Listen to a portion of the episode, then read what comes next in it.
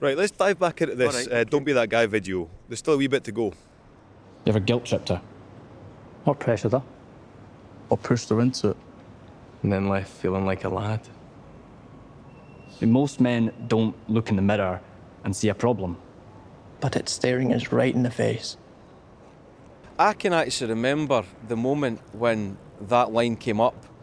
And it wasn't me that came up with it, it was one of the other guys in the room, Dave. And he said, why don't we end with, but it's staring us right in the face? And we all went, yes. Just like, there it is, it's right in front of us as soon as you look in the mirror. How did men respond to that video? Because it got a huge audience.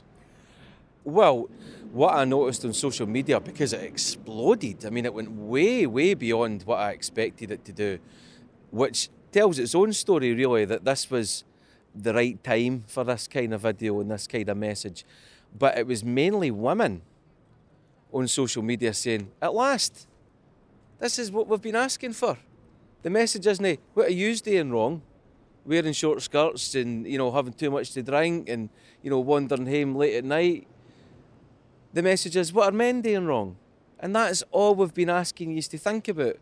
So it was staggering to me to see that level of response and realise just how lacking we'd been in that aspect of the conversation. It made me feel a bit embarrassed. I must say, imagine being a lassie listening to this radio programme where these two guys, I'm thirty-two year old, didn't get how old you are, but forty-six, forty-six. And we're getting the privilege now to reflect in the Glasgow Sunshine, like, Ken, what? Maybe some of my behaviour hasn't been all right, because they've been saying it for the last thirty-two oh, years. Do you think so? You yeah. just worked this out. All right, aye. Maybe you shouldn't be harassing us all the time.